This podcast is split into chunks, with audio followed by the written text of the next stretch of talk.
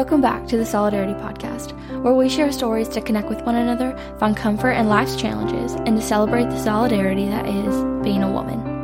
I'm your host, Riley Q. So today we are just going to get right into it.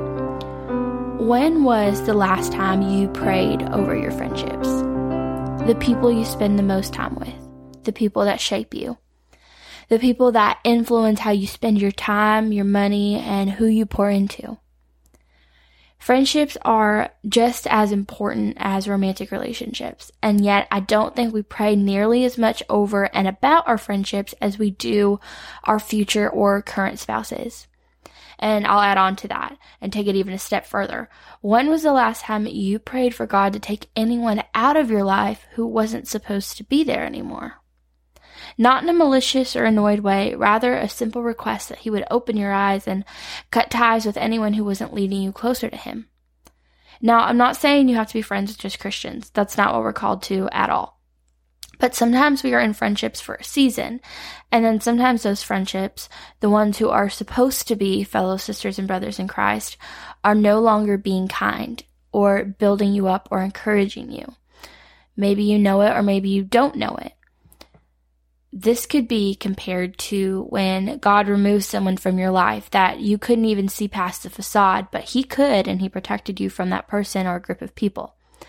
Sometimes we're pulled towards what our hearts most desire, but we push past all the crap in hopes that we'll be accepted or wanted only to wake up one day and see how hurt we really got in the process. Friendship breakups, whether amicable or one sided, are one of the most painful and I'd argue almost more painful when it's a best friend than a romantic relationship. Clearly, I haven't lost my husband, and I'm sure that would be extremely more painful. But my point is that when you're deeply entwined with a person, it is painful to let them go, even if you want to. It's a sad day when you go to share good news with someone you love, only to come to realize through their absence that you're not that person for them anymore. Whether it's a gradual thing or it's all of a sudden, there is a point of no return when it hits you that it's over. It's almost worse than a breakup, if we're being honest because at least with the breakup, there was a purpose. And if the relationship wasn't serving its purpose, it was time to move on. But with friendships, they're just there. We're present to be in community, and so when we step away, it leaves a gap that isn't easily filled by a few swipes and likes. Friendships are such intimate bonds that when we lose them, we feel like we're losing part of ourselves. In those moments, they go from someone you love to someone you used to love. Because to love is to know, and when you stop knowing, it is very, very easy to stop loving. It's another fabulous reason for why God is in control and not us, because we are very quick to move on and forget when we have been done wrong or been left behind. I've been in a lot of deep friendships, and I've lost a lot of those to my deepest heartache. Some of them I distanced myself from because I was tired or bored or unhappy or something just didn't feel right anymore. Some of them naturally fell apart as the 500 mile distance became increasingly difficult. And some of them have dissipated for other reasons, such as differing religious and political views that could not be overcome. Not for lack of trying, but simply because neither party was willing to budge. Which is fine, but once the respect was ripped away and sharp words and accusations, that trust was broken, and that was that. And then some, some have truly broken me and shaken me to my core with the abruptness of the ending. I've been torn apart and left behind for dead, really. It may sound dramatic, but it was the kind of friendship that you didn't realize was so extremely toxic until you were on the other side of therapy. Everyone else saw it but you. It's the kind of friendship that leaves you wondering where you went wrong. The kind where you find yourself five years later stalking their Instagram from a separate account because you were blocked in the heat of the moment. It's the kind of friendship that leaves you pining and wondering what life could have been like if they hadn't disposed of you. It's the kind where you wonder what you did so utterly wrong that they would turn from loving to hating you so quickly. It's the kind where you see pictures with other people in it and wonder that could be me. It's the kind where you will never get the answers you want and you have to live with that. It's like one last jab to be tormented by these open ended questions, like they wanted you to suffer. Every person we come in contact with, we are shaped slightly by them. We take their perception of us very seriously and naturally we change a little bit to be more like them, or at least likable by them. It's really a subconscious thing that we have to somehow consciously break. We have to be intentional about being real with ourselves and prioritizing our health. We have to be intentional about boundaries and seeking people who support us when we need it and push us to be better. We have to seek people who will not become codependent because, as important as relationships are, codependency on anyone but God will add gasoline to an already roaring fire that we can't seem to see or smell until it's too late. Friend, I know what it's like to be the one walking away and setting boundaries. I also know what it's like, though, to be deeply wounded from people you trusted who betrayed you and walked away without a second glance. But you were made for more. You were made for healthy, uplifting, and empowering community.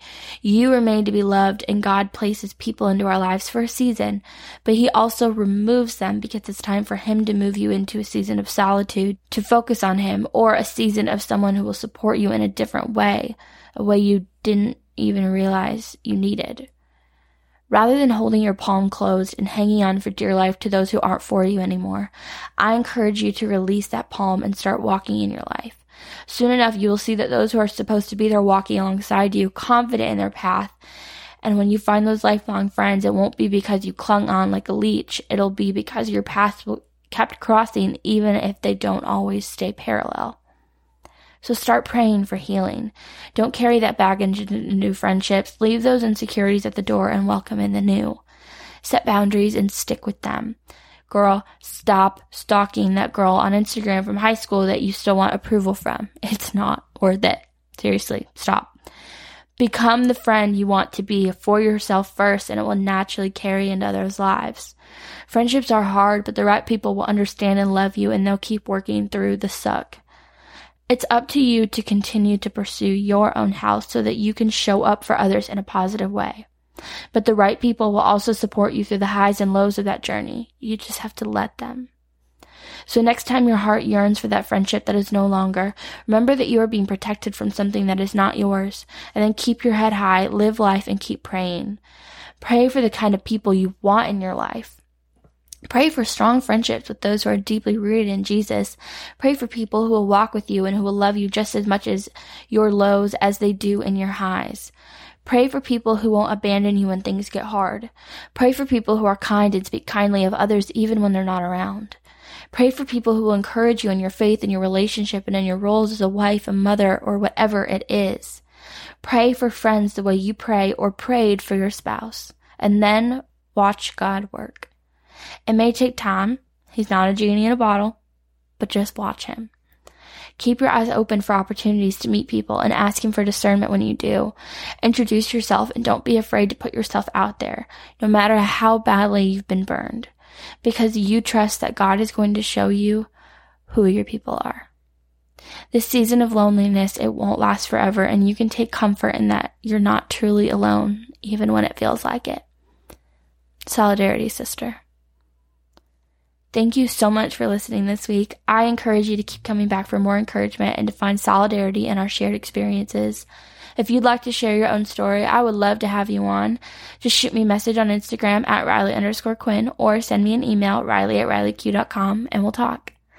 Don't forget to share this with a woman who you want to encourage today.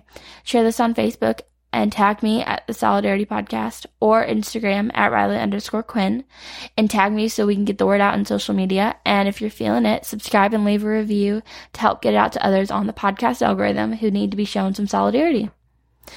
Thanks again for listening and be sure to check back next Wednesday for a new episode.